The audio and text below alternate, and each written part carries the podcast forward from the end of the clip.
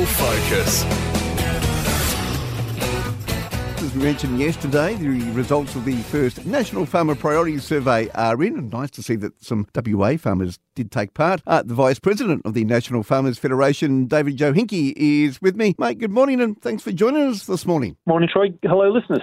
Some good and some bad news, I suppose, of the survey, with one in three feeling less positive about the future of farming, mate. Yeah, the, the survey itself went out to all farmers yeah. across Australia, and we were able to get a really deep feeling of some of the key issues and what were some of the drivers behind those issues. But some of the key um, or, or major themes that came out of it was that there was a decrease, and you're quite right, a third of farmers mm. are feeling less confident about where they were last year. Would it be, say, market fairness? Part of it, also too, probably um, uh, the federal government, maybe the state government, uh, environmental laws going forward, mate, was that part of it? Absolutely, yep, yeah, yep. quite spot on. So market fairness, that infrastructure fund- funding, and mm. we see that with the road infrastructure around the nation, there wouldn't be too many stretches of road that farmers would be happy with, and so it was once again a really good chance for them to highlight that. But on top of those issues, mm. they also had concerns around workforce, um, mm. water buybacks, and that uh, really big issue of trade and how live export of sheep fit into that uh, combination. And I believe that the power of supermarkets and processors, mate, was probably the main issue here. Um, yeah, when we talk about market fairness, it, yep. people do hone in on the supermarkets. We've got to note too, supermarkets are important in the supply chain, but it's the type of contracts that they provide uh, are the ones that the farmers are most concerned about, wanting to make sure that they're fair. And then if the, if need be, that the A C C C can step in with some real rigour and teeth. That was came out very loud and clear in the survey that um, farmers want more um, work done in that area. Wasn't all bad news though, mate, because around seventy-one percent say they love what they do and just over sixty-five percent say they uh, they love where they live. Absolutely. And one of the great things in agriculture is that it is a people business. Yeah.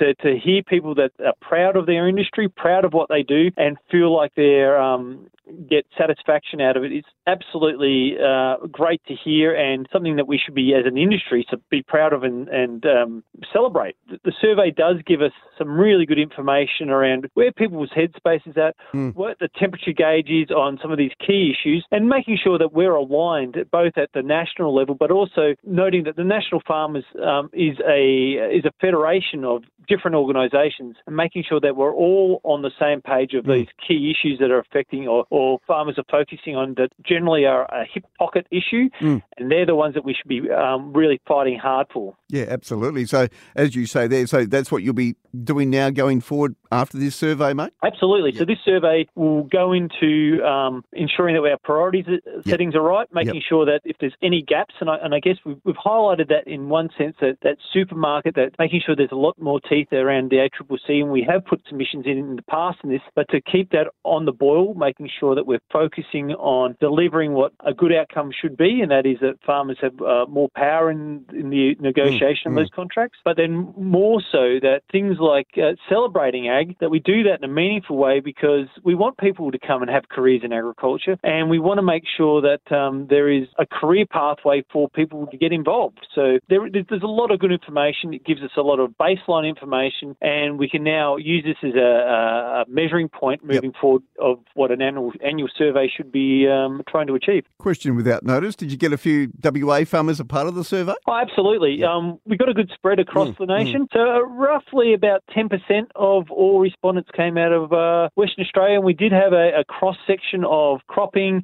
There was a little bit of dairy and a little bit of horticulture as well. No, you were a recent visitor to, uh, to W A, mate, because I think you went to that big W A farmers meeting in Katanning. Absolutely. Yep. Um, as a very passionate advocate for the industry, mm. I like to get to as many functions as I can. And it was fantastic to meet so many farmers who are really passionate about both uh, ensuring that they have a voice in how their property should be managed, and then also the future of um, the export of live sheep and, and how important that trade is to the nation, let alone just uh, West, Western Australia and their, their, their sheep trade. And because we, we are seeing a ripple effect across the nation. But for me, um, as, as an advocate, you've got to get out in the ground. You've got to hear those stories firsthand. I'm, I'm part of that seventy percent Percent who, seventy-one percent who love agriculture. I love talking to people. I love getting on farm, and there's no There's no better way to understand an issue than get the dirt on your heel and get out there and have a look. Now, I know that the National Farmers Federation National Conference isn't too far away, mate. Uh, will this survey, will some of this survey come up a part of that National Conference? Absolutely. We're going to present the findings of this survey to all of the delegates that go there, and we're going to demonstrate how um, policy priorities are actually aligning, or how we're going to make sure that they are aligned to what the survey says, because we do believe that this will become a key part of an annual process that we go through. We want to then use that to both demonstrate and give evidence of why policy has to change in certain areas, and you, use that as an evidence base to go to politicians with. How are things at the National Farmers Federation, mate? Um, yeah, things things are tracking along. we're, we're as busy as always, yeah, and yeah. Um, one of the key things that we're trying to do is make sure that we're helping our members' members. So yeah. um, in the circumstance of Western Australia, W A Farmers, making sure that we give them uh, as much support as we can and give them uh, a platform to really, at a national level, leverage up key issues that once again affect farmers on the ground, because yep. that's what we're yeah. here for. But then secondly, um, make sure that we're providing leadership around key issues that are emerging, that aren't necessarily on the boil now, but are, are becoming uh, both either a risk to agriculture itself, or just telling our story to the broader community. So when we do have conversations around, it might be water or, mm. or, or live mm. export or, or whatever it is that, that comes up as a key issue, that we can have a decent conversation with people who are informed, or people who have a desire to know what we're thinking, instead of just looking at it through an urban lens, looking at it through a lens that of, of people who aren't necessarily at the coldface of production, so that um, we can break down either stereotypes yep. and or misinformation. We are chatting with the National Farmer Federation Vice President David Jochinke. Hey Dave, uh, thanks for taking the time out and chatting about that survey in a little bit more detail. Uh, good luck with uh, things going forward there at National Farmers Federation, mate. Anytime, and I just encourage any farmers that, that want to get involved and are passionate about their industry to make their voice heard, because issues that do come up and, and opportunities like this survey are mm. directly for, for everyone to, to have their say, and we'll be doing it again next year. All right, and good luck with your national conference, mate. Thank you very much. Talk soon.